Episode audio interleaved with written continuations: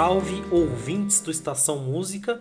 Aqui quem fala é Felipe Siles, produtor e apresentador desse podcast. Hoje vamos falar de um assunto muito relevante, tanto para os músicos como para o público que escuta música, os ouvintes, os fãs. A questão das plataformas de streaming e os créditos aos músicos ou a falta deles. Vamos bater um papo também sobre direitos autorais, direitos conexos, né? Como isso é encarado ah, pela legislação brasileira, né? E, o que pode ser feito, né, em relação a algumas plataformas de streaming que não dão o devido crédito aos músicos que gravaram, né, um, um disco, uma faixa, um single, né? E aí, para conversar sobre isso, nós teremos a presença do Ives Finzeto e do Leandro Bausch. Eu espero que vocês gostem do, do nosso bate-papo. E lembrando que essa é uma produção independente, sem grandes patrocinadores, e é fundamental o apoio financeiro de, de vocês, ouvintes, né? É, isso possibilita com que eu faça que o podcast cada vez fique melhor, seja feito com mais frequência, com mais periodicidade, né? Então, para isso, o apoio financeiro de vocês é fundamental. Existem três formas de apoiar esse podcast financeiramente. A mais barata delas é ouvir o podcast na plataforma Orelo, que é a única plataforma de podcast que monetiza o produtor de conteúdo. A segunda forma é pela nossa chave Pix, podcastestaçãomusica@gmail.com, tudo junto, sem acento sem tio. E a terceira forma de apoiar financeiramente esse podcast é fazendo o meu curso de teoria musical em apoia-se barra teoria musical. Existem três faixas de apoio. A partir de R$ reais você recebe toda semana videoaulas de teoria musical de aproximadamente 10 minutos pelo Telegram. Com R$ reais você consegue participar das aulas ao vivo pelo YouTube toda quarta-feira às 19 horas, podendo inclusive fazer pergunta, tirar suas dúvidas.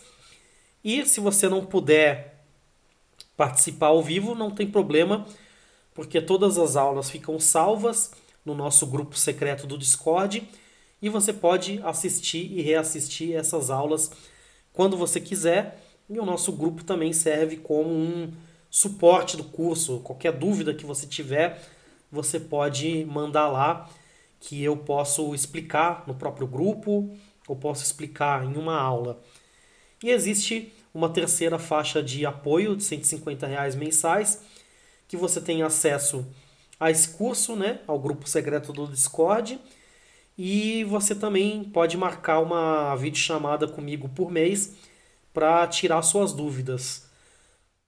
E nesse curso de teoria musical eu abordo diversos assuntos importantes da música, harmonia, percepção, arranjo, né? Então se você é um músico que está interessado né, em aprender mais sobre a teoria musical, ou de repente, se você é só um apaixonado pela música, um fã, um ouvinte, mas quer compreender as estruturas musicais, como funciona para você apreciar melhor a música, é, está convidado a fazer o nosso curso e de quebra você apoia a produção desse podcast. Lembrando também que toda citação, toda indicação que a gente fizer no podcast vai estar também na descrição do programa, então dê uma olhadinha. E se você tem Twitter, me segue lá, arroba Silão da Massa, Felipe Siles, que eu sempre faço uma thread para cada episódio é, com todas as referências, com informações sobre os convidados, né? Então, para você acompanhar esse material complementar ao podcast, Basta você me seguir no Twitter.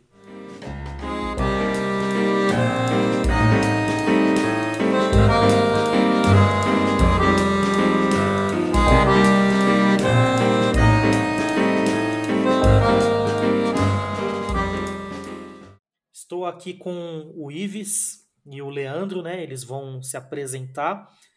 Nosso papo hoje é sobre direitos autorais, direitos conexos os impactos né, que, que as plataformas de streaming têm, tanto no consumo da música como na remuneração dos músicos e dos artistas, né? Então tem muita coisa para a gente conversar hoje, mas eu gostaria que, em primeiro lugar, é, eles se apresentassem, falassem um pouco do, do escritório deles, né? É, então passo a bola para vocês. Quem quer se apresentar primeiro? quer, quer fazer as honras? Pô, Felipe, primeiro é um prazer estar aqui conversando contigo, aqui no seu podcast. Gente que se conhece há tanto tempo aí dos ambientes das, das rodas de choro. E, então, começando a apresentação, primeiro de tudo, eu sou músico e trabalho com produção cultural, isso já há muitos anos, desde o começo dos anos 2000. E depois de muito tempo atuando nessa área, é, uma coisa que sempre me incomodou foi essa questão da nossa falta de conhecimento sobre os nossos direitos. Então, uma coisa que me incomodou muito era ser um analfabeto jurídico no, no, mundo contemporâneo. E aí, por conta disso, é, e de toda a minha atuação na militância na área da cultura e também das questões ligadas a projetos culturais com leis de incentivo, eu resolvi é, me especializar na área jurídica para afunilar e focar nessa área jurídica ligada então à cultura, ao entretenimento de forma geral. Então é isso agora que a gente está fazendo. O Leandro aqui, o Bausch vai se apresentar também, mas o Leandro fundou essa área aqui no escritório no Mota Fernandes Advogados, especificamente voltada né, à mídia, cultura e entretenimento. E aí agora estamos atuando em defesa aí de artistas, produtoras, é, produtores e todos os agentes que estão ligados aí aos trabalhadores da cultura e os empresários também da área da cultura. É. Bom, Felipe, é, eu sou Leandro, né? Eu sou sócio aqui da área de entretenimento, cultura e direito autoral do Mota Fernando Advogados. É, eu sempre fui apaixonado por música, sempre desde que eu me lembro como, como gente, assim, criança, e sempre gostei muito de tanto de cantar, de ouvir, ouvir, ter discos. Tinha quando o disco ainda era uma coisa que você comprava fisicamente, né? A coleção ia para mais de centenas e uh, sempre tive esse interesse. Uh, toco também, sou um músico amador, não sou profissional, mas tenho minha, minha prática ali. E dentro desse, dessa admiração, desse amadorismo no sentido da palavra de gostar mesmo, de amar aquilo, né? É, eu, tava, eu tinha uh, com esse contato, essa amizade com o Ives, que já tem aí uns três anos, e a gente ficou, já sempre conversou muito sobre a questão do mercado de audiovisual, do mercado de, principalmente de música popular, música instrumental, que é a especialidade do Ives. Isso sempre foi me interessando, né? Uh, eu acabei fazendo uma matéria que mudou minha visão muito sobre o assunto na, no curso de mestrado da USP, do direito da USP, que era justamente, justamente chamado direito da arte, e consegui ter um, um grande contato com os professores lá, uh, principalmente a professora Silmara Chinelato, que me incentivou nesse caminho e me deu a oportunidade de fazer um trabalho na época sobre direito e plágio, plágio na música especificamente, conseguindo analisar alguns elementos técnicos tanto do direito quanto da parte musical, da parte de estruturação de harmonia, melodia uh, etc. E isso uh, foi gerando esse interesse maior meu sobre o assunto e já faz mais de ano uh, que eu conversei com o Ives a respeito disso e vi que ele, ele tinha um conhecimento muito profundo sobre o mercado e das pessoas que atuam nesse mercado, os modos de atuação nesse mercado, os modos de circulação de valores do mercado, onde estariam gargalos e interesses de, de agentes do mercado mesmo, artistas, produtores, uh, técnicos, uh, técnicos de luz, som, etc. Todas as pessoas envolvidas naquela produção. E a gente identificou que alguns aspectos de, por exemplo, informalidade poderiam ter uma determinada atenção maior que traria, traria valor ali para essas pessoas e para a gente, que a gente poderia atender elas.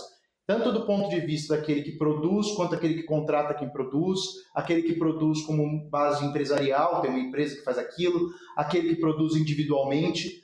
Ah, acho que a questão da internet e como ela, ela desenvolveu, como ela mudou o desenvolvimento das relações pessoais, principalmente depois da pandemia, ela trouxe novas questões, novas relações, novos modos de fazer arte, novos modos de pensar arte e, com, por consequência, novos problemas que acabam desembocando em questionamentos jurídicos, né?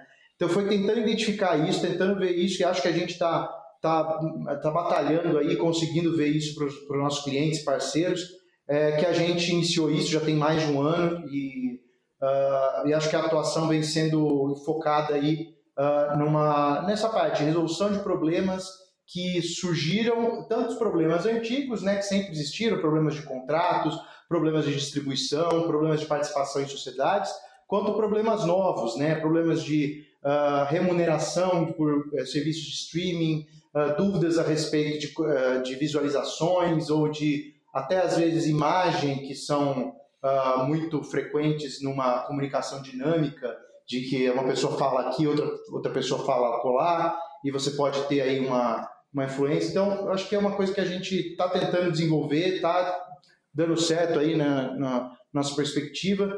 E então e, né, a gente está querendo aí crescer e, atuar com o pessoal da arte aí é, por muito tempo. Pô, muito bom. É, tem um artigo né, que vocês escreveram que eu vou dar um jeito de compartilhar, colocar na, na descrição do, do, do podcast. Normalmente, quando eu compartilho nas redes sociais também, eu gosto de colocar os, os links né, de, das referências. Mas vocês começaram um artigo de vocês de uma maneira bem interessante, porque eu tive o mesmo incômodo que vocês. Quando saiu a música Que Tá um Samba, né, do, do Chico Buarque, essa coisa, tipo, e, e, e quem são os músicos, né? Quem, quem nosso ídolo, né, um, grande compositor, o Chico, né? Todo mundo sabe que é a música é do Chico, mas para a gente saber quem são os músicos que estão tocando ali, é, não é aquela coisa de a pessoa poderia falar simplesmente dar um Google, porque mesmo dando Google não é tão fácil assim achar essa informação. Eu comentei até no, no nos bastidores aqui que eu só, só achei a informação da ficha técnica precisa na plataforma do ECAD, né? que é o órgão que, que recolhe né, os direitos autorais aqui no Brasil. E essa plataforma também não é uma coisa tão divulgada, assim, não é tanta gente que, que sabe, que tem um login no ECAD, né? Enfim, mesmo os músicos, nem, nem todo mundo sabe, né? Que, que a gente pode ter um login no ECAD e, e puxar a ficha técnica é, praticamente do, do, do de, de, qualquer fonograma que tenha um, um IFPC, né? Então, eu queria primeiro que, que, que vocês é, falassem um pouco né, da, da, da, desse incômodo, né? É, o, o, quanto é importante né, o nome do, dos artistas estarem lá, né, do, do, do, dos músicos, né, o quanto que o, o, músico deixa de ganhar, tanto em termos de visibilidade, até em termos de dinheiro, né?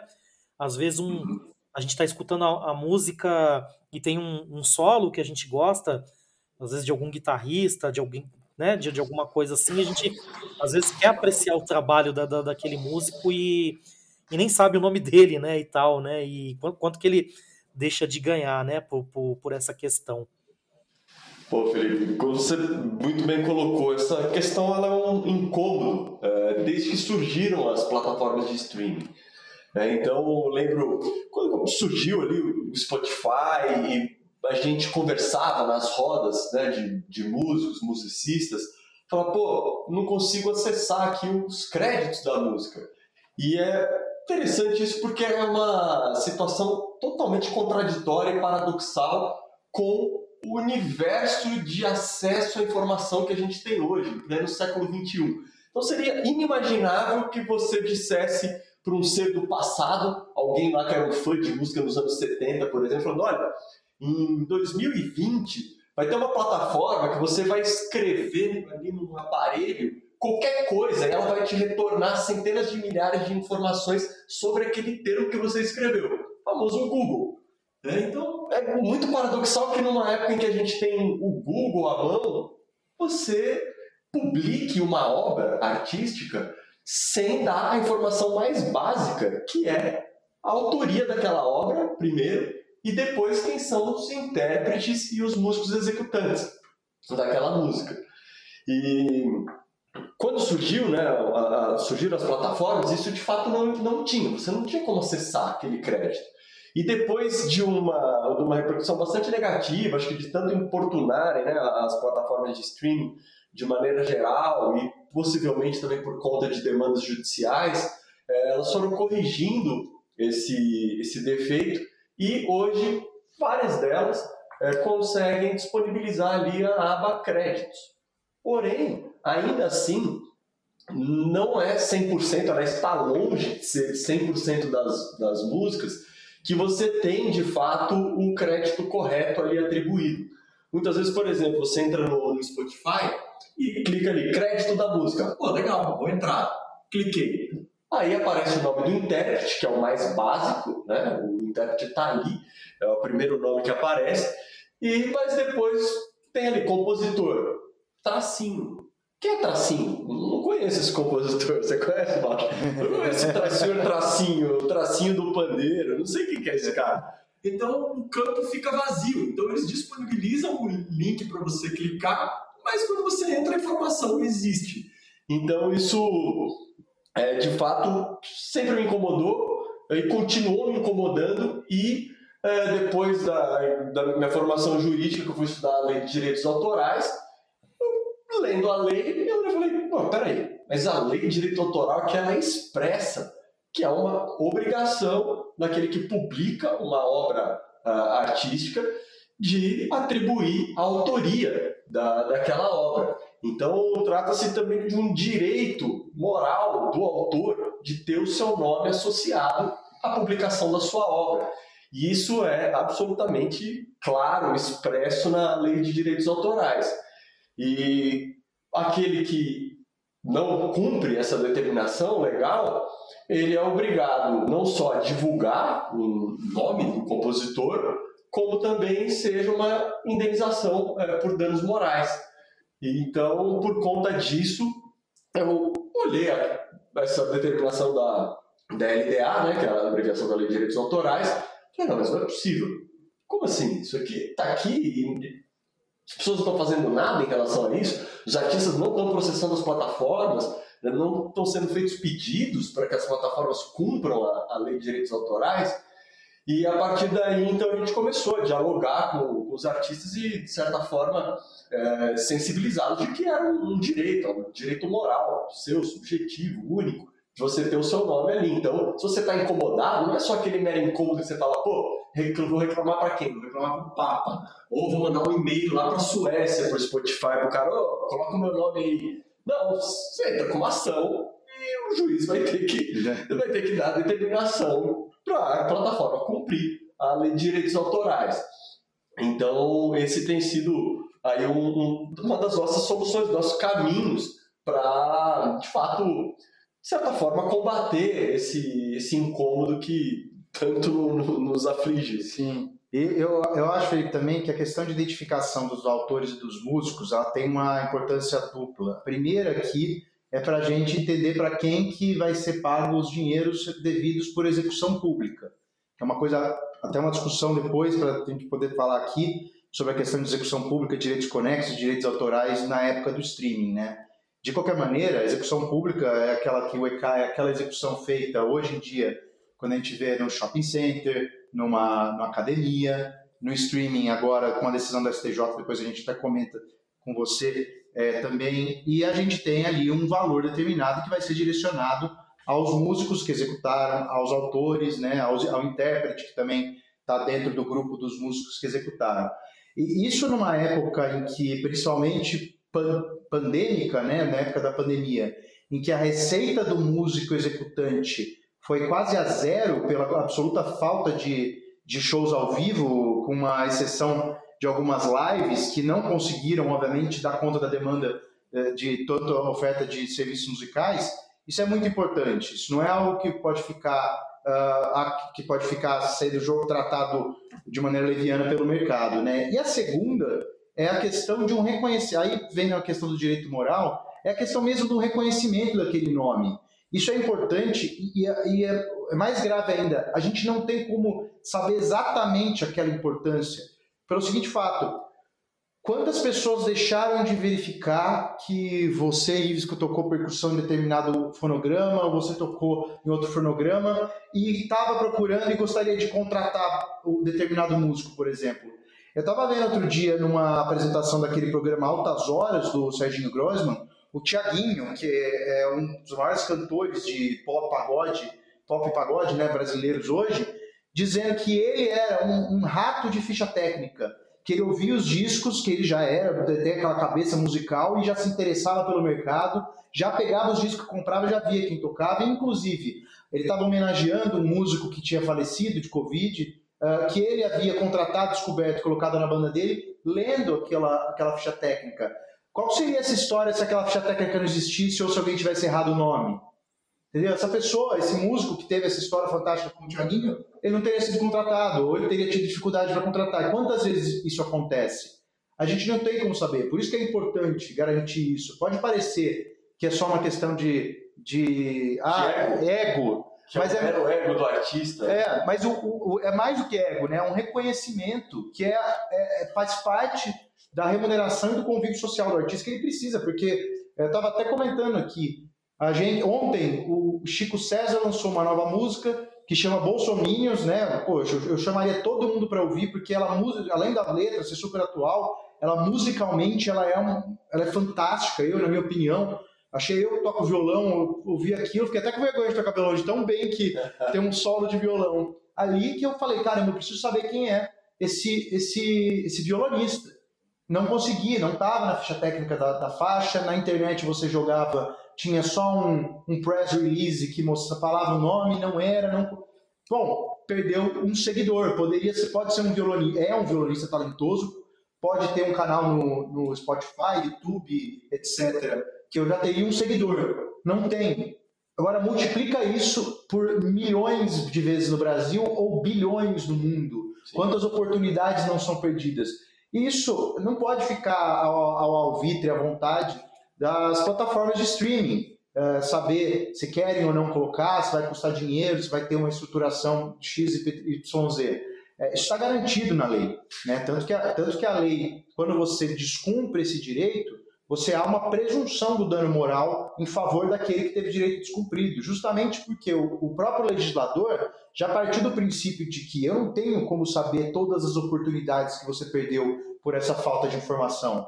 Então já presume que tem um dano moral, aí tem uma discussão do cálculo. E, então esse é o racional, né? Desse o, o crédito para que é, aquele músico ou aquele autor possa ser reconhecido ali no meio que interessa. E Felipe, no limite, eu entendo, tenho até um pensamento um tanto quanto catastrófico, assim, que se isso não for corrigido no médio no longo prazo, você inviabiliza a, a profissão de músico. Sabe por quê? Porque nós músicos somos trabalhadores autônomos. O trabalhador autônomo, ele fundamentalmente, ele vive do quê? De reputação. Então você faz um trabalho, aquelas pessoas com quem você trabalha gostam do seu trabalho, te indicam, né? o músico grava uma, um disco, que é esse caso que o Bosch estava comentando, do, do Tiaguinho.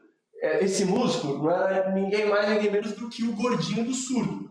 É o cara que gravou com todos os maiores nomes da música brasileira. Mas justamente por quê? Porque é esse caminho, o cara é um, é um rato de ficha técnica. Pô, ouvi o disco, quem tá tocando? Pô, nossa, adorei esse surdo. Quem que é? Gordinho. Quero chamar esse cara para gravar comigo. E é assim que a coisa anda, assim que a roda gira, assim que a profissão de músico gira. Você ouve uma gravação ali, um violino tocando música popular. Nossa, coisa maravilhosa. Quem que é esse cara? Ninguém faz isso. Só tem, pô, fulano, beltrano, ciclano, não conheço. Pô, vou chamar esse cara para gravar o meu disco. E o público também. Acabou de dar um testemunho aqui. Ouviu a música do Chico César. Pô, quem que é esse violonista?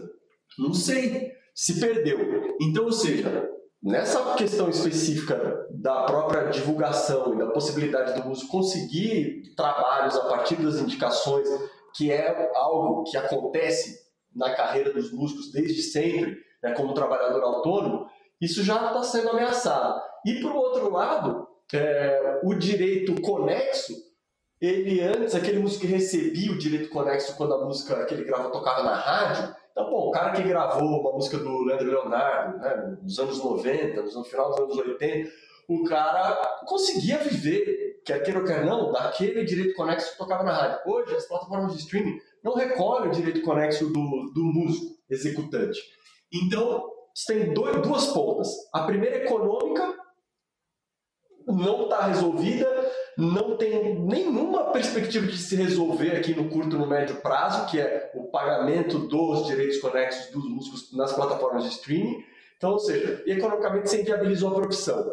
E segundo, nem a viabilização econômica que ela é, é lateral, que é a possibilidade da indicação, também está sendo viabilizada quando você omite o nome do cara. Então o cara já não ganha nada e não tem nem seu nome divulgado. É o absurdo ao quadrado.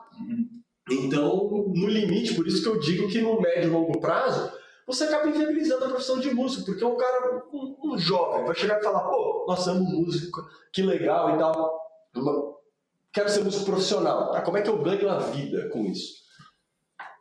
Gravar não está dando dinheiro para ninguém.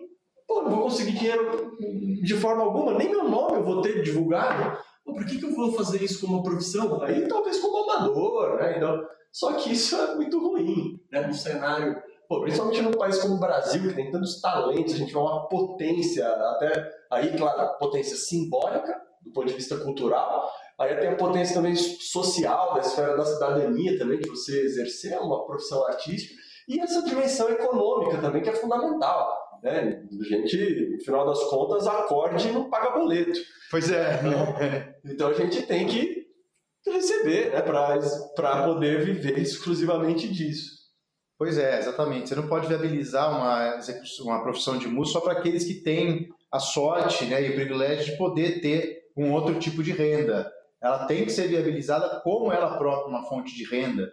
E essa discussão hoje tem que passar necessariamente pelo mercado de streaming, porque é dali que tem o consumo. Né? Todo mundo quer ter lucro, eu acho que as plataformas de streaming fazem uma função essencial. O nível de acesso a músicas que elas permitiram é, não tem precedente na história, não tem como ter. Você ter acesso instantâneo por todos os seres humanos do planeta ao disco lançado ao novo disco da Anitta, ao novo disco, a nova edição dos Beatles, ao novo disco do, do Coldplay. Isso é muito, isso é legal, isso é muito bom em si. E elas têm que ter lucro porque elas são empresas, elas são voltadas a isso e é assim tem que ser até para funcionar bem do jeito que funciona, porque funciona. Agora não dá para pegar e esquecer o lado da parte mais fraca, que é o que é a questão de quem produz o conteúdo.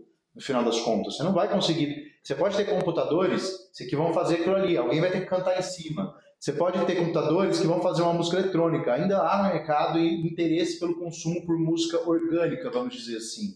Sempre haverá, você não vai conseguir substituir. Então, é, né, e mesmo se tiver um computador, o DJ também é um produtor, ele também é um executante daquela, daquele, daquela música, daquele fonograma. Então, é algo que né, a gente está começando a ver, né, o mercado de streaming ele decolou mesmo em 2008, isso é nada perto da história do, do musical, uh, mas aí, então deve, deve, se desenvolver ainda e a gente acha que tem que levar isso em consideração. Bom, muito bom, eu concordo praticamente tudo que vocês disseram aí, também sou bastante temerário aí com relação ao futuro da profissão musical, ou de que ela, se a gente não fizer nada, né, ou que ela acabe, Exato. ou que ela fique na mão de poucas pessoas, né, tipo, quando a gente vê, por exemplo, essa, eu até falei isso num vídeo no YouTube recentemente, principalmente no pop, a gente vê essa figura do produtor, né, que às vezes é o cara que faz a música no computador, às vezes ele mesmo toca todos os instrumentos, e nada contra, eu sei que tem gente competentíssima que faz isso, e que faz isso com muita qualidade, né, mas o problema é a gente reduzir todas as produções musicais, independente né, do, do gênero, da natureza, a, a esse tipo de produção, né? Para algumas vai ficar bom, para outras vai simplesmente sucatear, né? O, você vai ter uma profissão sucateada. Você trouxe essa questão do, do Tiaguinho, eu me lembrei também do. Eu vi um documentário do Emicida, né? E ele fala que também ele é rato, né? De, de, de sebo, de ficha técnica, e ele disse que ele foi identificando um padrão, assim, conforme ele comprava discos, de que todos os discos que ele gostava tinha tal, tinha um, um, tal de Wilson das Neves na bateria, assim, né? e, aí, e, aí, ele falou assim, pô, comecei a comprar tudo que eu via que tinha Wilson das Neves na, na ficha técnica, eu comprava. Nem, nem conhecia e tal, mas comprava. E olha que interessante, né? O, o nome de um músico na ficha técnica foi organizando as referências musicais de, de um artista que talvez hoje seja um dos principais artistas da, da, da música popular brasileira, né? E, e, e, vocês pensam quantas possibilidades com a internet, com a era da informação, que a gente poderia criar de playlists, né? De, uhum. de, de, organizar esse, esse acervo mundial de músicas, assim, de, de, várias formas, assim, que as pessoas poderiam consumir de, de maneira interessante, né? Sim. Se, se você tivesse o nome das pessoas. E as plataformas, elas nem podem alegar que, que não, não possuem acesso a esse dado, aí vocês me corrijam se eu tiver errado, mas toda, todo fonograma né, que é, é registrado, ele tem um ISRC, que é um registro mundial, né, se eu não me engano é um padrão internacional, e o produtor fonográfico, né, ele registra nesse ISRC é, todos os detalhes da música, né, quem gravou, quem produziu, quem tocou, tem até o, vai até o documento né, de, de, de, de quem gravou, então é um, é um registro que, que existe, se você entra na plataforma do ECAD, você consegue é, acesso a esse SRC praticamente de qualquer música, pelo menos gravada no Brasil, né? Porque é o, é o domínio ali do, do, do, do ECAD. E as plataformas elas têm acesso a isso, tanto que você vê até diferença entre uma, uma plataforma e outra, né? Eu sou meio diferentão, eu, eu assino o Tidal, porque o Tidal é justamente uma plataforma que ela promete é, ter, ter um pouco mais acesso a, a esses créditos e tal, né? E, e, realmente, no Tidal você vê os discos famosos, você, tipo, tem o nome de todo mundo lá. Uhum. Mas não são todos os discos, né? No, no você percebe que, que, que, que, eles dão essa, essa atenção para alguns discos que têm mais visibilidade, que são mais famosos, né? Mas não, não são todos, né? Que tem todo esse, esse detalhamento, né? E, enfim, essas plataformas, elas têm gente suficiente, tecnologia suficiente para deixar isso disponível para o público. Não é uma não é uma questão inviável assim para o nível de tecnologia que a gente tem hoje, né? Sim. E, e, e, muitas vezes o Spotify, né, que é, que é a plataforma assim mais usada pela, pela galera, né, mais difundida, é, na maioria das músicas assim que eu olhei, né, é, você tem nos créditos o, o, intérprete, o compositor e o produtor musical, né? É o, é o, é o que é mais comum de, de ser encontrado, né? É, é, no máximo, às vezes, algum que eles chamam de feature no inglês, né? Mas é o que um, é um artista que colabora. É o, é, é, esse é o padrão mesmo, convidado. Esse é o padrão mesmo. Até desse do Chico Buarque, que é o, é o, é o Milton, é, quem que é? Exato, o Milton de Holanda. É, ele, ele, aparece como feat, né? Porque é o único jeito que deu para entender que ele participou dali da, da faixa do Chico. Aí você citou né, o Wilson das Neves. Eu, eu sou um fã do Wilson das Neves, tanto quanto compositor quanto baterista, né? Uma elegância total. Ele faleceu é, há alguns anos e foi justamente isso que deu origem ao nosso artigo, né? Porque ele faleceu e ele tocava na banda do Chico há muito tempo. E aí eu tive essa curiosidade, enquanto percussionista, falar, pô, quem vai substituir o Wilson das Neves, né, na banda do Chico? E aí quando o Chico lançou essa música recente, né, o que tá no samba, foi a primeira coisa que eu queria saber, mas, pô, quem que é o cara que tá tocando a bateria? E aí eu não consegui descobrir. Tive que dar um Google, achei uma notícia num jornal X de Pernambuco, e aí que tinha ali o release e tal, aí eu olhei e falei, putz, é esse cara que é o Júlio Moreira, que é um baterista fantástico também. Então isso que deu a, a origem ao, ao artigo, né? Yeah. Não, muito bom.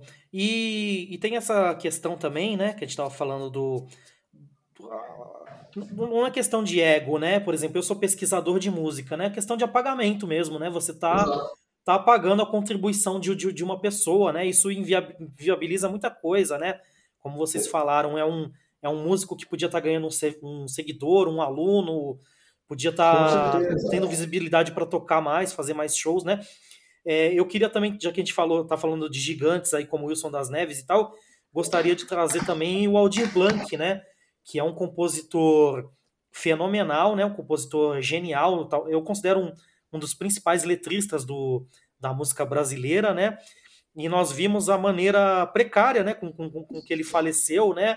É, tendo que fazer vaquinha na internet, né? Então, quando o Ives fala que esse, essa forma de consumo realmente ameaça a profissão da música, Quando, uhum. não, não tá muito distante. Quando a gente olha para a forma como o Aldir Blanc morreu, né, um, um dos principais compositores né, do, do, do, Brasil, e essa forma de negócio, né, pô, não, não, não fomenta o Aldir Blanc, né, para ele se, se, tratar num, num, hospital melhor, né, para ele ter um, né, mesmo que viesse a falecer, mas, né, com, com, com um pouco mais de dignidade, né, é, se, se, se isso não está se nem o Aldir Blanc, né, tem, tem, tem acesso a isso, né, o que dirá nós réis mortais, artistas independentes aí que estamos colocando a nossa obra nessas plataformas, né? Exato. Você né, tinha colocado né, essa questão da possibilidade das plataformas acessarem, né, terem acesso à informação de quem são os compositores e os intérpretes. E se apontou perfeitamente, existe o ISRC. E também tem uma outra possibilidade que é a seguinte: ainda que ela não tenha, olha, digamos, não tenho, não tenho acesso a SRC, não consigo. A música, para ela chegar no Spotify, para o Spotify divulgar e colocar na sua plataforma, ela tem uma cadeia. Então, uma cadeia que funciona da seguinte forma: tem lá os músicos, a banda, fazem a gravação por meio do produtor fonográfico. Esse produtor fonográfico ele pode né, passar isso para uma gravadora, a gravadora né, vai passar para agregadora que passa isso para as plataformas de streaming. Ou, no caso do artista independente, a gente vai lá, grava a música e já coloca direto na agregadora. Né? Então você tem várias, uma Trator, CD Baby, tem diversas agregadoras hoje. Então tem alguns intermediários ali. Quando aquele fonograma, aquele arquivo digital chega para as plataformas de streaming, ele chega não só o arquivo de áudio, como também chega a capa, né, a artezinha da capa, e chegam outras informações, como a informação do intérprete, do compositor e eventualmente dos músicos. Se a plataforma recebe esses dados e eventualmente percebe que por qualquer razão, olha, não veio aqui o dado do compositor, ela deveria simplesmente se negar a subir aquele fonograma em sua plataforma e falar, olha, agregador, você que está me licenciando esse conteúdo. Então tem uma relação contratual ali. Então eu estou adquirindo esse conteúdo de você. Você precisa me dar a informação completa. Né? Então, por favor, quem é o compositor? Senão eu não vou publicar.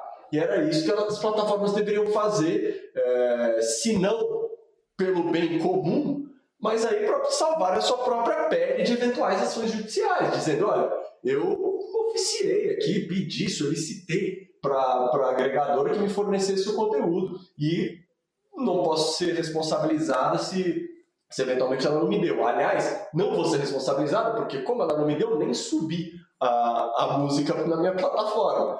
Então, esse seria o caminho mais adequado né, para as plataformas resolverem esse problema. Seria muito fácil, simplesmente, olha, agregador, não está aqui quem é o compositor. O agregador olha e fala, ah, de fato, não tem. Gravadora, não tem quem é o compositor. A gravadora fala, produtor fonográfico, quem que é o compositor? O produtor fonográfico vai falar, ah, perdão, nossa, o arquivo aqui mandei errado, ou qualquer coisa que o vai. E eu, então o produtor fonográfico ali tem o dever, na cadeia final, de apontar as informações a respeito do fonograma. É. E é interessante nesse ponto aí que tem uma das plataformas que a gente, na verdade duas, né, mas a mais importante que a gente identificou, que é uh, o YouTube Music, a gente inclusive ajuizou uma ação judicial contra ela, é, na qual ela não tem um campo de identificação de qualquer um dos envolvidos na obra, a não ser o próprio intérprete, óbvio. Né? Então você sabe ali que os Beatles cantaram Hey Jude, mas você não sabe, quer dizer, sabe, gente sabe que quem compôs foi o John Lennon Paul McCartney, mas não tem os executantes ali, e isso, na verdade, é para todas as músicas, né? Quando a gente está falando de, alguma, de, um, de um artista famoso, a coisa fica um pouquinho mais tranquila, vamos dizer assim, porque há fontes diversas pra, de informação para identificar aquilo que você precisa ali. Agora, quando você fala de artistas independentes, ou mesmo que não são independentes, às vezes são artistas uh, de gravadoras e que não têm uma visibilidade tão grande, que a, atrai a mídia, atrai qualquer as notícias, uh, você acaba ficando nessas plataformas, que é o YouTube e o Napster. Napster tem uma plataforma de licenciamento de música aqui no Brasil. Você acaba ficando completamente no escuro. Né? Então, nós tivemos algumas vitórias na justiça uh, com, contra essas plataformas, não só nós, outros artistas apresentados por outros advogados também. Uh, que, que reconheceu-se que essa ausência de um campo específico, sequer para consulta, uh, gerou, uh, gera dano moral aí em favor daquele que foi omitido. Isso é uma coisa interessante que provavelmente esperamos nós, né, que vai ser resolvida pela plataforma em médio, médio longo prazo, porque do, do jeito que está não poderia ficar, né? Sendo Exato. Você tem dois grupos de plataformas. Tem aquele grupo, como por exemplo o Tidal, o Spotify, o Deezer, que possuem a aba créditos das músicas e eventualmente há erros e omissões. Né? Eventualmente isso acontece. E você tem esse outro grupo de plataformas de streaming, é, que é o YouTube Music e o Napster, que sequer permitem que o usuário acesse qualquer crédito de qualquer obra. E aí, no meu modo de entender, 60 milhões de fonogramas, que é praticamente o acervo que tem ali no YouTube Music, sem nenhum, nenhum crédito autoral, isso configura talvez a maior violação de direitos autorais da história do direito brasileiro. Isso é algo sem precedentes. Inclusive, comparado, se a gente for comparar com a pirataria que acontecia antes do advento das plataformas de streaming, porque isso de fato a gente tem que reconhecer que de certa forma eles resolveram o problema né, em relação à pirataria, mas nem nessa fase anterior de discos piratas, CDs piratas, você não tinha uma não tinha 60 milhões de fonogramas, todos eles com violação de direitos autorais, como é o que como é o, o, o que está ocorrendo hoje. Pois é, a gente tem uma, um artista que a gente está assessorando, não pode falar o nome ainda porque tem questões de sigilo, de sigilo ainda, mas que é um grande artista da MPB, um grande compositor, que tem diversas obras publicadas nessas plataformas, em todas elas, sem identificação dele como compositor. Ele, ele deve ser um dos artistas mais prolíficos que a gente tem no Brasil. Uh, deveria ser reconhecido como tal em todas as maneiras possíveis. E não é. Você entra em várias gravações famosas de músicas dele, que não, se você entra ali, a composição ou está a composição errada, como se fosse do intérprete, é, às vezes acontece isso, ou, né, na maioria das vezes, nem isso. Uh, e aí corre aquele risco que você falou, Felipe, ao apagamento mesmo. É literalmente o apagamento. A gente tem um, uma grande profusão de informações correndo para lá e para cá, pessoas interessadas por, por há audições dessas músicas. Não são músicas que são ouvidas poucas vezes, elas são há interesse. Né? Não, ninguém está reclamando de por pouca coisa. Bastante audições dessas músicas em que não sabemos né, quantas pessoas tentaram saber quem ele é e poderiam procurar a obra dele, poderiam procurar outras composições, né, para saber e poderia aumentar a rentabilidade dele, ou seja, é, não sabemos quanto, mas ele pode estar perdendo recursos justamente pelo descumprimento desse direito, que algumas pessoas entendem, ah, é alguma coisa é, é, é frugal, sabe, é alguma coisa que não tem importância, mas tem importância no dia a dia, né, principalmente na dinâmica ultra rápida que a internet impôs para gente.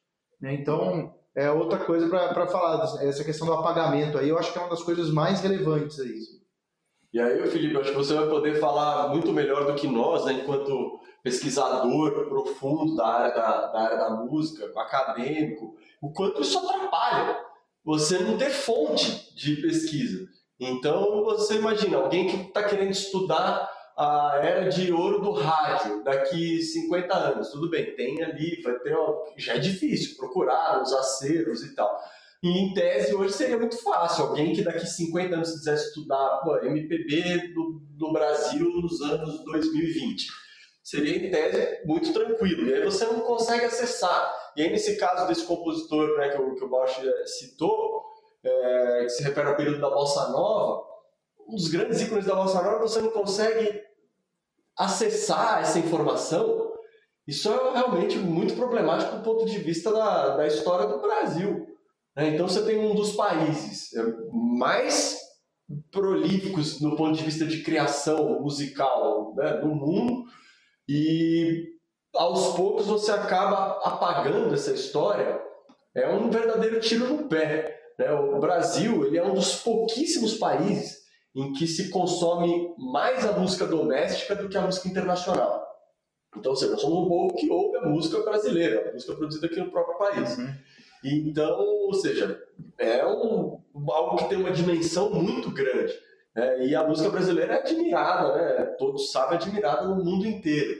Então, realmente é um descuidado absurdo e um, um verdadeiro tiro no pé de todos os pontos de vista, né? até do ponto de vista econômico, no final das contas, é você não conseguir ter acesso a essas informações mais elementares da, da história da música brasileira. Não, e só para trazer um exemplo prático do que você falou da, da pesquisa, né? Na minha pesquisa sobre o compositor né, e, e músico Esmeraldino Salles, é, enquanto ele foi músico da, da Tupi, é, como integrante do Regional do Rago, ele, o Regional do Rago teve uma larga produção, assim, acompanhando outros cantores, né? E produção de, na época de disco de 78 rotações, que eram discos menores, né? Que você não tinha muito espaço para pôr a, a ficha técnica, né? E você tem 10 anos ali de, de, de, produção desse regional, e na ficha técnica só tem o nome do cantor e regional do Rago, assim, né? Você não consegue saber quem que eram aqueles músicos, para também saber se não tinha uma rotatividade nesse regional, né? para saber se era sempre a mesma formação, se tinha variações. São dados que ficaram faltando na minha pesquisa, né? Uma pesquisa uhum. que. E, e, e, aí, quando vem o LP, teoricamente ele deveria pelo menos resolver esse problema, porque o LP ele tem espaço, né? Dá para uhum. pôr a ficha técnica completa, mas mesmo a gente vê que em alguns LPs você não tem todas a, as informações, né?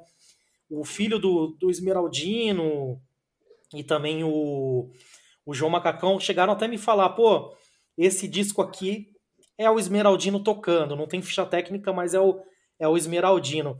Mas é uma coisa que eu não pude confirmar e, e acabei acabou ficando fora né, da, da dissertação, porque eu não posso botar um, um, uma informação que, que, que eu não tenho como checar se é, se é verdade, né?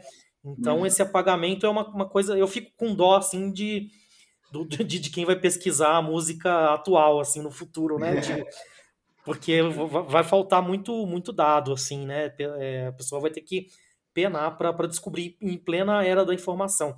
E vocês também trouxeram uma coisa que eu acho muito importante, que a gente não está brigando por, por, por, pouca coisa, né? Porque a gente sabe que a indústria da música, a indústria do streaming, ela movimenta muito dinheiro, né?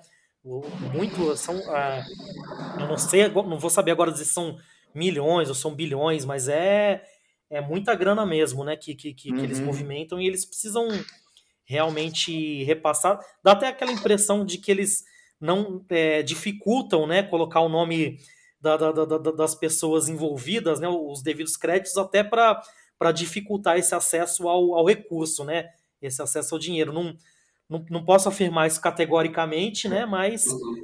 É, dá, dá, dá, um pouco essa impressão, né? Sim, é, o, que, o, que eu, o que eu tenho a impressão é que existe também uma, uma dificuldade técnica, não insuperável, mas técnica, a, a respeito de obtenção desses dados que tem na base de, por exemplo, SRC, é uma base de dados internacional que você consegue acessar aqui por meio das associações ou do ECAD, é, que estão os dados ali. Uh, a, a, leitura dessa base de dados e coordenação com a base de dados da plataforma já é algo que foge do meu conhecimento técnico de larga escala, né, questão de programação de Big Data, e imagino que tem um custo envolvido sim aí, que não, não impede que a lei seja cumprida. Né, eu digo isso porque eu, eu não vejo, eu não acho que, a, que as plataformas elas são o vilão na questão. Eu acho que elas são o que elas são. Elas são empresas que querem lucrar e têm o direito de fazer isso e vieram fazendo e fazem isso e tem que fazer isso com uma solução realmente é, é absolutamente revolucionária para o consumo de música. Essa, como toda revolução, ela vem com seus bônus e ônus, né? Então a gente tem o bônus claro, que é o fato de você conseguir ter o consumidor ter acesso direto, né? Que a gente falou, a qualquer tipo de conteúdo quase que instantaneamente. Né? Você tem em cinco minutos um artista de renome lança música para o mundo inteiro. É, por outro lado, você tem esse ônus, que é o fato de que até teve um relatório feito pelo, pelo House of Commons, que é como se fosse a Câmara de Deputados do Reino Unido, em que ele diz que, que quem dá uma entrevista é o, é o guitarrista do Radiohead, o Ed O'Brien, foi chamado para depor dentro dessa, dessa comissão, e ele diz o seguinte, olha, o streaming virou, isso antes, da, ele falando sobre a situação antes da pandemia, o streaming virou um modo de promoção das nossas apresentações ao vivo, ao vivo, que é quando, onde de fato o artista estava ganhando dinheiro. Ele estava falando isso para falar, olha, quando a, a, apresentação ao vivo acabou, o, o artista se viu sem um e outro, porque já não tinha o dinheiro do streaming e já não tem o dinheiro da apresentação ao vivo, ficou sem o dinheiro da apresentação ao vivo. Então, é, e, essa, e esse faz parte do, da parte ruim do streaming.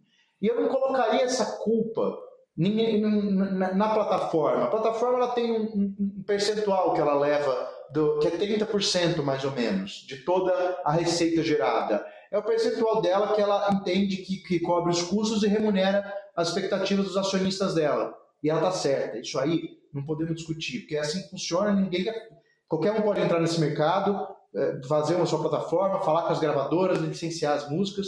É, é assim, capitalismo funciona desse jeito. O problema é que quando você tem essa divisão e essa entrada desse dinheiro, a gente tem uma divisão do, desse dinheiro ainda em algumas bases antigas, principalmente nas bases contratuais praticadas entre gravadoras e artistas, em que a gravadora recebe um grande percentual, o artista fica com um royalty pequeno daquele que ele recebe, geralmente a gente está falando entre 10% a 20%, 20% se o artista for um artista grande, né? Uh, os, os, acordos atuais, Anitta, etc., eles mudam porque existem outras fontes de receita ali. Mas o tradicional, que o cara pega aquele artista, vai pagar é isso, 10 a 15%. Só que o artista é responsável por pagar os custos de gravação, os custos de transporte, os custos de, do produtor e, uh, enfim, por aí vai. E acaba ficando uh, um percentual, além de um percentual pequeno, um percentual que só serve para cobrir custos que ele não vai conseguir ver o dinheiro no final da linha.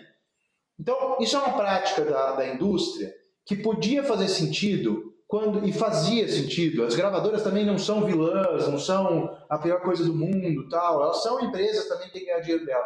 Mas quando elas tinham o risco de ter que distribuir para mescla, para o mapping, para pra, as empresas americanas, para o Walmart, uh, etc. O disco, ela tinha um risco A, que era o risco de eu ter que fazer o dia, eu tenho que encomendar o plástico, eu tenho que encomendar o CD, eu tenho que fazer o encarte, eu tenho que. E tem uma série de coisas envolvidas nisso. Podia ter um acidente de caminhão que todas as cópias são perdidas. Tudo isso é calculado. Esse risco, ele foi muito para baixo agora. Porque agora a gravadora tem o risco de contratar um estúdio, um ótimo estúdio, um ótimo produtor. Ele já não precisa nem ter mais a, a master, não é mais feita naquelas fitas magnéticas caríssimas que você precisa armazenar numa sala climatizada, porque senão você vai desmagnetizar ela. Não, hoje ele é feito num HD ou num SSD, que resiste a terremoto e tudo mais. Em um não, em 10 para ter backup. Você sai dali em 6, 7 semanas com o disco gravado, já com o master pronto. Você remixa ele mais uma, duas semanas e você sai com aquilo transmitido digitalmente em canais seguros. Então você tem um risco menor.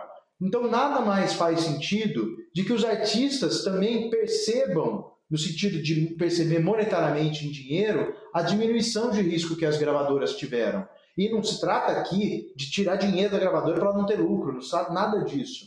Se trata de equalizar, né, para usar um termo aí pra, da linguagem nossa, equalizar essa questão para que os, os, os, artistas também é, recebam monetariamente essas vantagens queiram eles é, é, é, queiram eles contratar com gravadoras. E também ter uma noção, Felipe, de que os artistas independentes acabam sendo influenciados pelos acordos que as gravadoras fazem com as plataformas de streaming, porque são esses acordos que são definidos os percentuais. A remuneração em si é definida a partir da receita do streaming. E isso não há controle, é de acordo com o quanto de propaganda que o Spotify faz, quanto de, tem de assinante. Porém, a divisão ela sim pode ser influenciada e eu acho que haveria um espaço para ela ser um pouco melhor equalizada para os artistas, para os compositores e para os músicos executantes. Tá? Para que haja, para que a bola volte um pouco para o meio de campo depois dessa revolução. Porque não tá, não tá. Do jeito que a gente está vendo, não tá. A gente acha, pelo menos. Não sei se tem. Eu acho que não tá.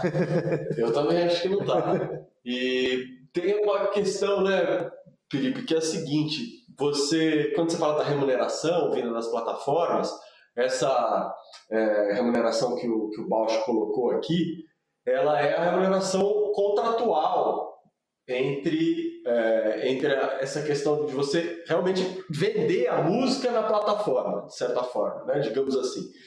E isso não tem nada a ver com a outra ponta, que é a questão do direito autoral e do direito conexo. Tá? Isso é uma outra coisa que aí a gente tem que discutir ainda muito mais, porque aí essa, a bola não está nem no começo da intermediária do outro lado. Né? A bola está bem furada. E aqui no Brasil, o Paulo pode falar disso até melhor, a gente ainda teve uma, uma decisão do, do STJ que afirmou que as plataformas de, de streaming elas configuram o que a gente chama de execução pública.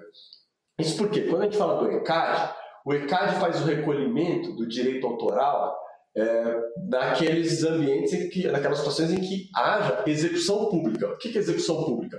Pô, está lá num show ao vivo tocando para um monte de gente. Aquela música está tocando na rádio. Né? Então, aquilo lá está sendo disseminado para um público amplo, né? um coletivo, né? ou de, de forma difusa. Agora, quando você comprava um CD, né, um LP, levava para sua casa e tocava dentro da sua casa, ali, ia tomar um banho e ligava o, o, o seu Discman ali para tocar aquilo não é execução pública, pelo amor de Deus. Né? Então, o ECAD não tem nada a ver com aquilo. Você não vai recolher para o ECAD aquela execução que você fez dentro da sua casa, seu ambiente privado. E as plataformas tinham essa tese jurídica de que, olha, eu sou a plataforma de streaming, o usuário, ele dá o play na casa dele. Isso não é execução pública.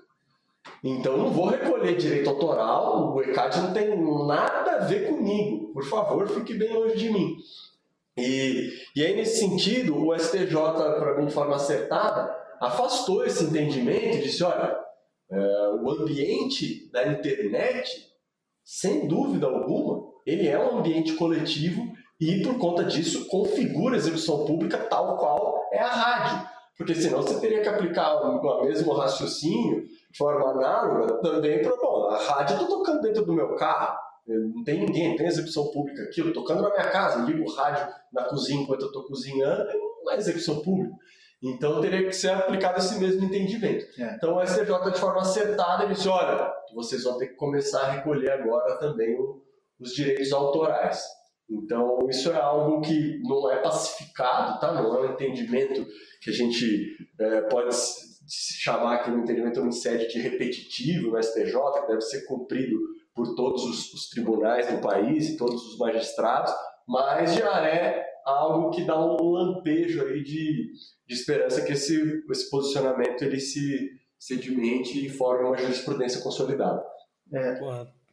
Nesse ponto, tem uma, tem uma coisa interessante nessa questão da execução pública, né? Essa decisão do STJ, então, ele atraiu a participação do ECAD uh, para dentro da, da verificação, fiscalização e recolhimento de valores no âmbito das plataformas de streaming, né? E é engraçado que lá fora, isso é uma coisa que o Brasil se destacou se você pensar em comparação com os sistemas lá fora. Porque lá fora, como é que acontece? Principalmente na Europa, no Reino Unido, um pouco nos Estados Unidos também. Nos Estados Unidos e no Reino Unido, eles criaram uma, uma forma de reprodução musical que é utilizada pela é, é um termo jurídico, um instituto jurídico para as plataformas de streaming, chamada é, que eles chamam de making available, é, é de colocar à disposição, basicamente, em que eles e eles diferenciam de fato nos, nas leis deles, nos estatutos jurídicos deles, essa making available do, do public performance, que seria a nossa execução pública aqui. E com base nessa diferenciação que existe lá, eles não pagam de, é, o que eles chamam de remuneração equalitária, que é basicamente o que o, CAD o, que o ECAD cobra aqui uh, para os músicos executantes deles uh, e, em algumas partes, os autores.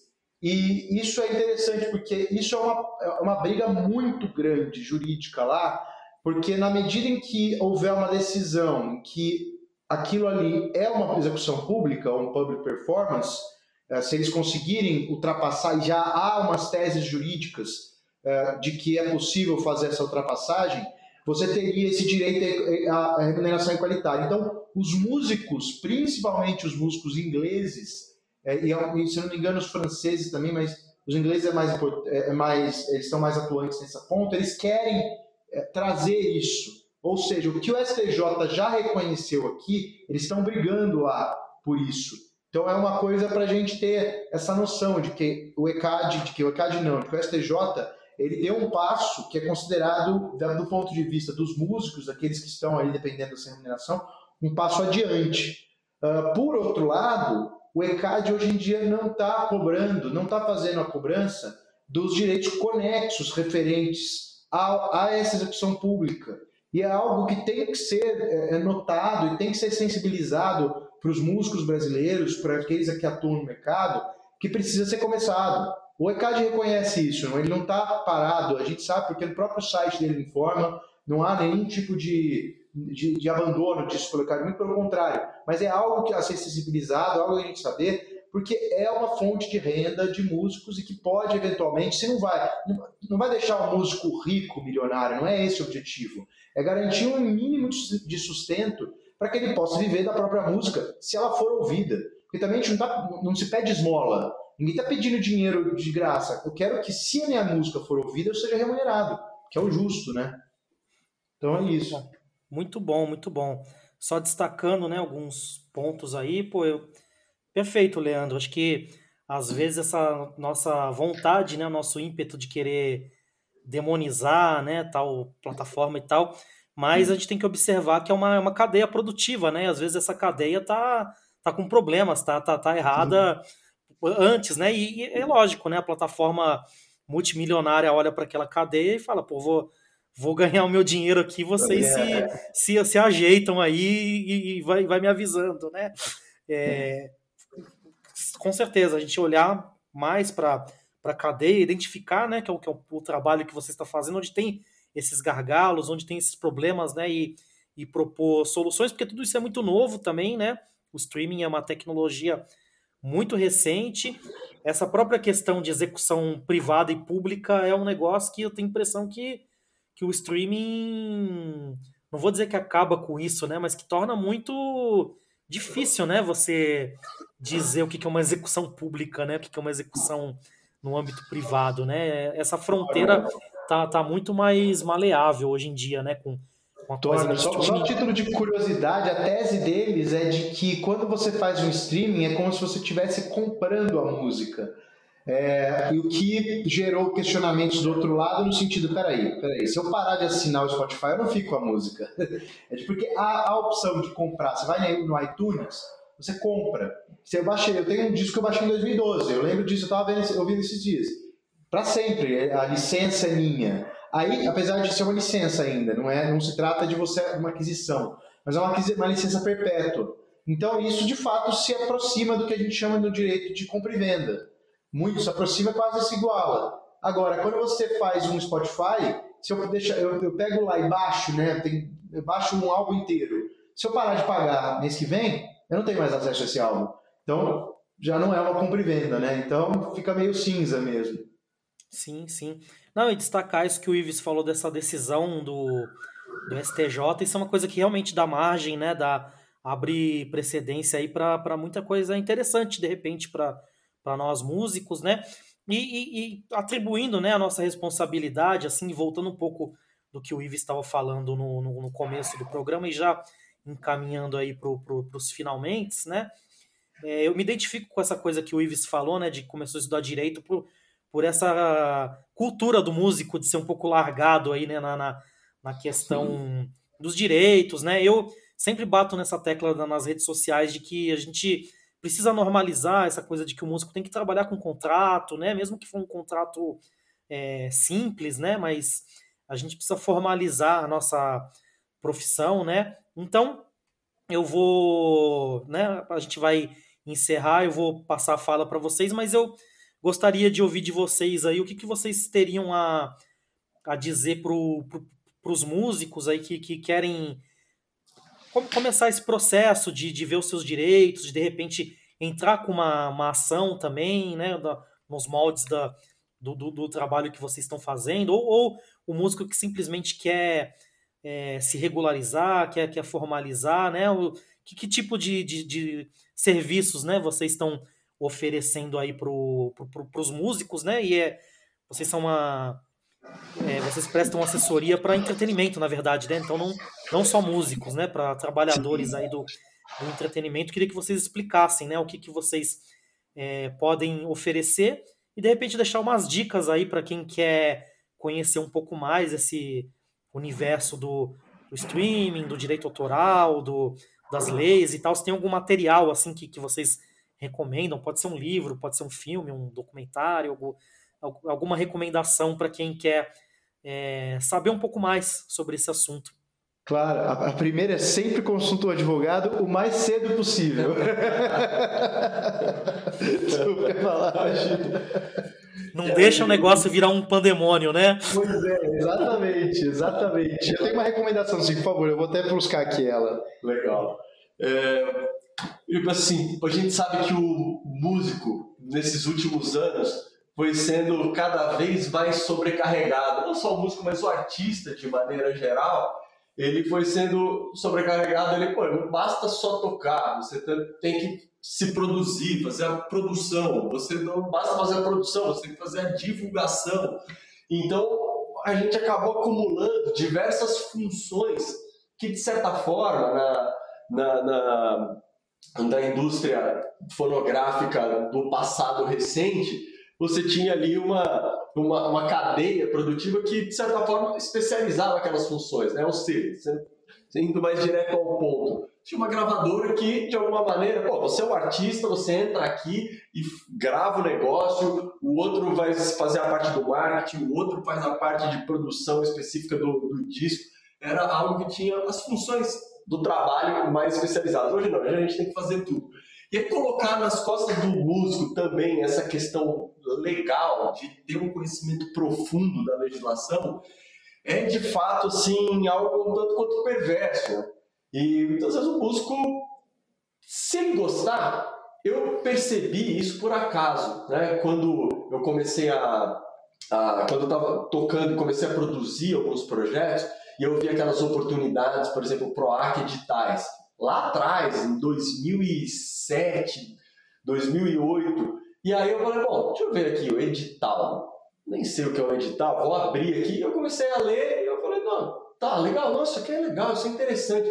Você vê, pô, isso aqui é uma possibilidade. Pô, tô, de certa forma, cansado de, de tocar e fazer alguns trabalhos menores, queria fazer um projeto com mais, é, mais peso, com mais relevância, né? Ou tivesse, de fato, um impacto é, cultural mais interessante aqui na cidade. E eu preciso de recursos para isso. E, e o Estado tem uma licitação ali pública que me dá a possibilidade de concorrer a isso. E aí eu, de certa forma, verifiquei que eu tinha uma certa desenvoltura para fazer aquilo. Né? E, e, conversando na época com, com os nossos amigos, né, eu vi que muitos falavam: Nossa, não quero nem ver isso, pelo amor de Deus, ô Vips, faz para mim. É porque, cara, isso daí para mim é grego, eu não consigo ler. Imagina 20 páginas no edital. Não, pelo amor de Deus, o cara tem ojeriza aquilo. E tudo bem, né? tem que gostar.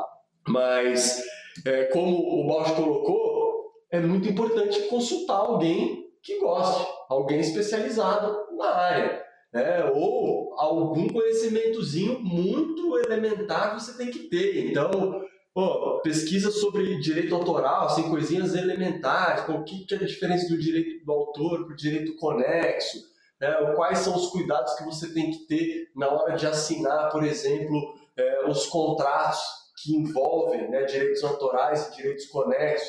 Porque muitas vezes a gente entra lá no, no estúdio para gravar, né, Cis? E aí vem o produtor ali com um monte de papel.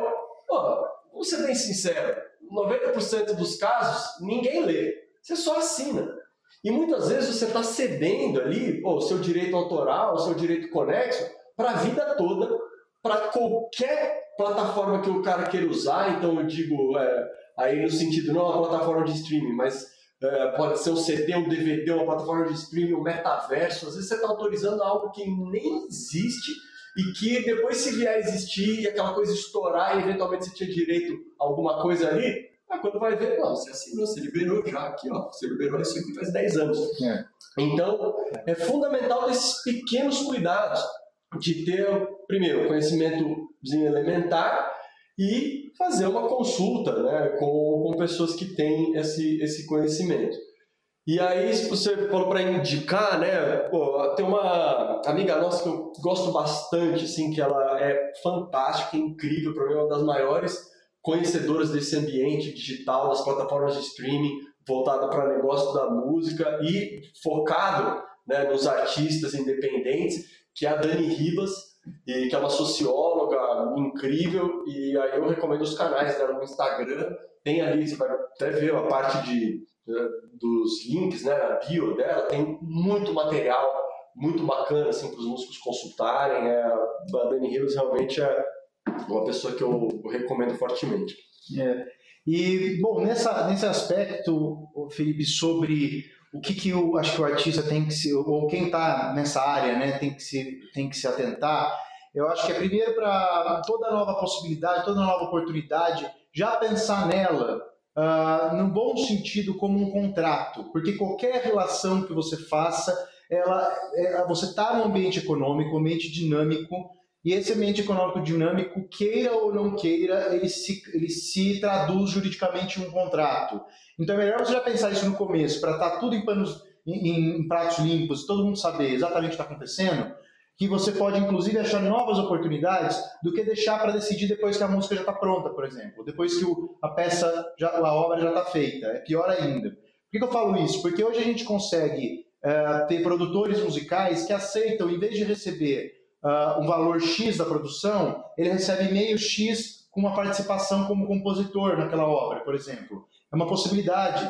Né? É, é, é, é super tranquilo um artista fazer isso, uh, só que exige uma formalização contratual certinha para não ter problema lá na cadeia. Essa música estoura, aí todo mundo olha e aí, como é que faz? Não pode ter um contrato que seja dúbio, você tem que ter um contrato que seja absolutamente claro sobre quem tem direito aqui daquela obra. Eu acho que isso é muito importante para todas as coisas uh, da vida da vida artística e um dos focos da, da nosso aqui quando a gente isso antes da gente formar a equipe, antes da gente montar, a gente falava muito sobre a falta de formalização e que há uma dificuldade que a gente tem que enfrentar, de que a gente não pode pegar, por exemplo, a minha experiência contratual bancária, por exemplo, e tentar aplicar todos aqueles termos e complexidades bancárias numa relação entre artistas que não precisa daquilo. A relação, às vezes, é tão ou mais complexa, porque um banco você pega dinheiro emprestado e paga depois.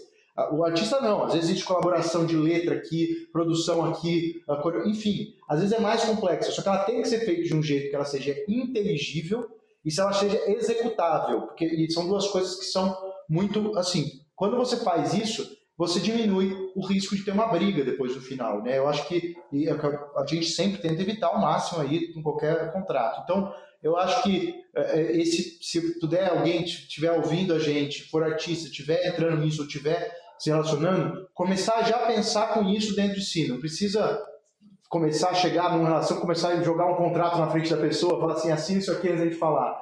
Não se trata disso. Mas se trata de ter essa noção um pouco mais uh, aprofundada e, e econômica da questão para poder as coisas fluírem bem, né? E pegando aí o gancho que o Ives falou, que tem uma, uma recomendação da Dani, eu queria também recomendar aqui que a gente tem uma amiga nossa também, que é advogada, apesar de ser um pouco concorrente, a gente também a gente indica, né?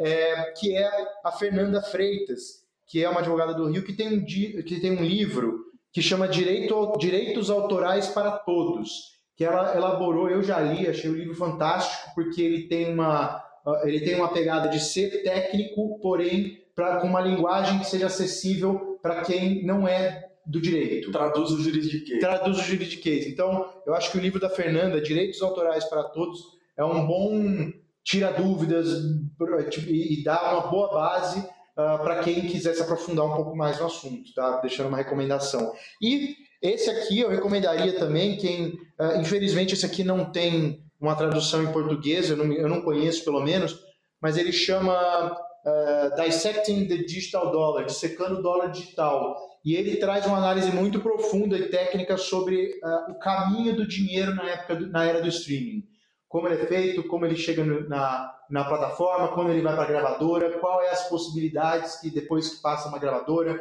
Se você não tem uma gravadora, você está pela uma independente, como é que vai? Vai pela Merlin, vai pela CD Baby, vai pela, enfim, por todas as outras uh, uh, encaminhadoras desse dinheiro. Ele dá uma, uma visão bem aprofundada e, e bem, assim, diria, uh, direta sobre o assunto. Também recomendaria. Legal. E aí, Felipe, queria, antes da gente terminar, super te agradecer pelo, pelo convite. Acho que é fundamental esse trabalho que, que você vem fazendo em várias frentes aí, tanto né, na acadêmica quanto músico, e aqui fazendo podcast, sua atuação também nas, nas redes sociais, é, gera bastante debate reflexão né, entre, entre os, os artistas. Isso é algo muito importante, assim, fundamental para a gente, de fato, ir aos poucos né, difundindo essas questões e, e fazendo essas reflexões. E aí você tinha perguntado também né, exatamente o que, que a gente faz aqui no, no escritório, o que, que a gente oferece para os artistas em geral.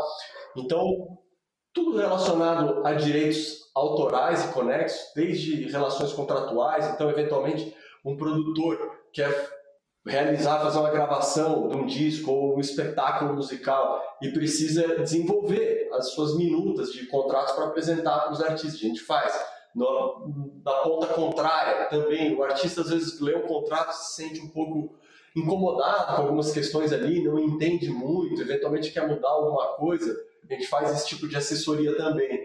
E é muito legal, cara, que eu, eu enquanto produtor, uma vez fui produzir um show de um, de um artista bem grande da área da, da, música instrumental aqui em São Paulo, e a gente né, tinha aquelas minutas meio padrão, isso é muito recorrente.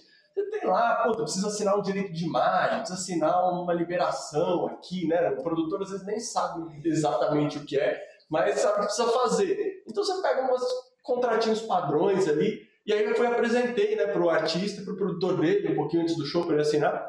Ele leu assim, não, isso aqui não, isso aqui eu não, isso aqui não, isso aqui não. Cara, não dá para assinar isso.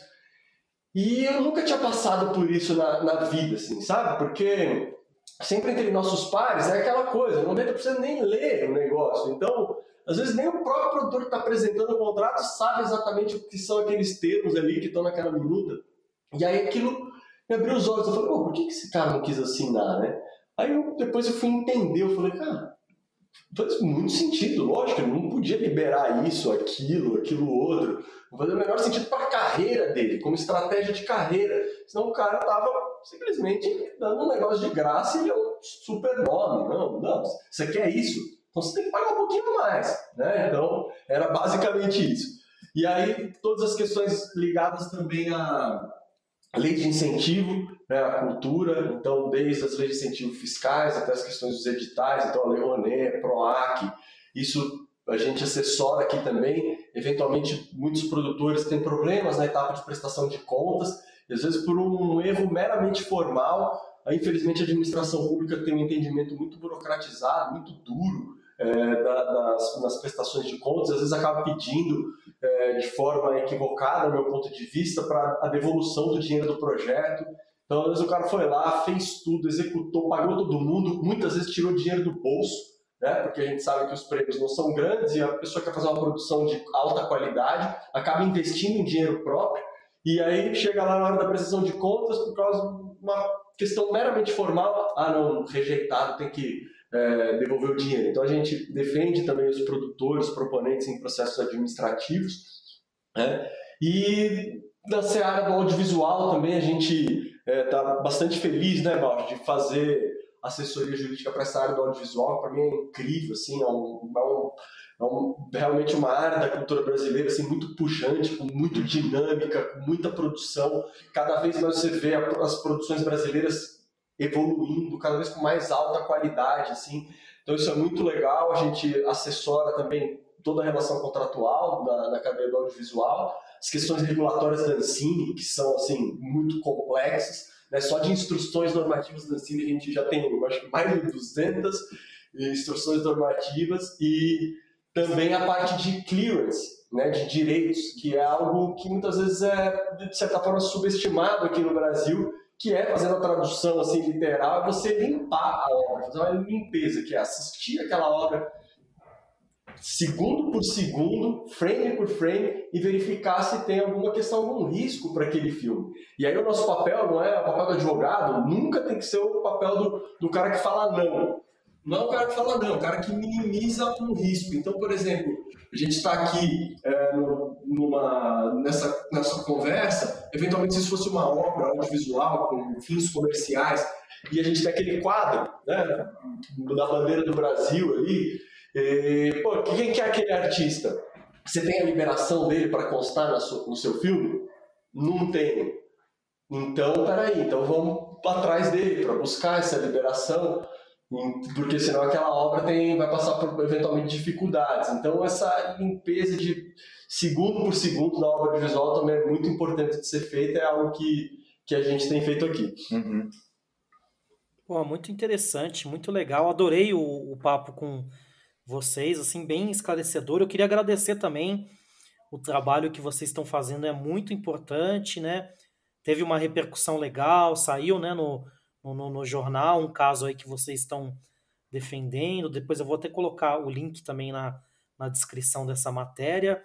Muito importante, eu queria agradecer muito a, a disponibilidade, a generosidade de vocês, né, de vir é, explicar né, o, um pouco do, do, do, trabalho, do conhecimento de vocês para o público. Né? Esse podcast ainda não tem um público tão grande, mas espero que, que cresça aí futuramente e que a gente possa é, dar o acesso né, à, à informação para pro, os músicos, para os fãs, para as pessoas envolvidas com a música de uma maneira ou de outra. Então, agradecer demais aí a, a presença de ambos, né? O, o tempo de vocês. E, e é isso. Devolver aí para vocês só. Se vocês quiserem fazer alguma consideração final, se despedir, fiquem à vontade. Oi, Cílio, a gente que agradece você, super obrigado. Muito obrigado. Prazerzaço estar aqui batendo esse papo e que venham outros e nos encontramos por aí na, nas rodas de choro, né, Cílio? É Até porque eu quero ver agora também, né?